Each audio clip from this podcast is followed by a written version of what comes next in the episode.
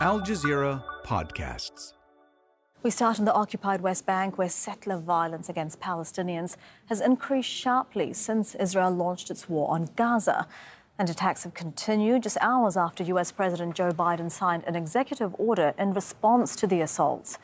Biden has imposed sanctions on four Israeli settlers whose attacks left Palestinians injured and dead and their properties damaged.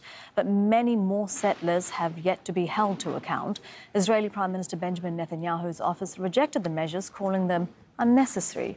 According to the UN, Israeli settler violence has increased significantly since October 7th. At least 367 settler attacks have been recorded in the occupied territories between October and December, with one third involving the use of firearms. Seven Palestinians, including a child, have been killed in attacks in the past three months.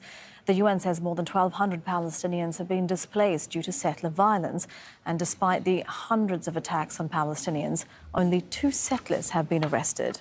Well, Palestinians are returning to areas within the besieged strip that Israeli military are withdrawing from. The level of destruction is immense, but many are unfazed at the task of rebuilding their homes once again. In Kenya, at least three people have been killed after a lorry carrying gas exploded and caused a major fire. Firefighters battled for hours to put out the blaze in Nairobi. Hundreds of people living in a residential area were injured and vehicles destroyed.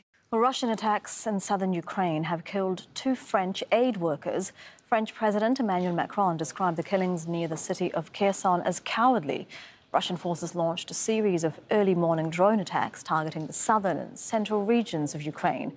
Those strikes coming a day after Ukraine said it had launched an attack on a Russian warship near Crimea. In Argentina, riot police have fired rubber bullets and water cannon at protesters determined to stop government spending cuts. The confrontation happened as politicians debated major reforms proposed by the newly elected president, Javier Milei. On the next Necessary Tomorrows, can humans and AI be kin? We meet Cree artist Archer Pechawis. I would like to take the AI back to the res and like go to ceremonies with it, right? And teach it about our spiritual protocols in the hopes of deepening our relationship. And theorist Douglas Rushkoff. The AI that we launched was capitalism back in the 12th and 13th century. That is the program that is running. And artificial intelligence is running inside capitalism. Indigenous AI on Necessary Tomorrows, a new podcast by Doha Debates and Al Jazeera. Find it wherever you listen to podcasts.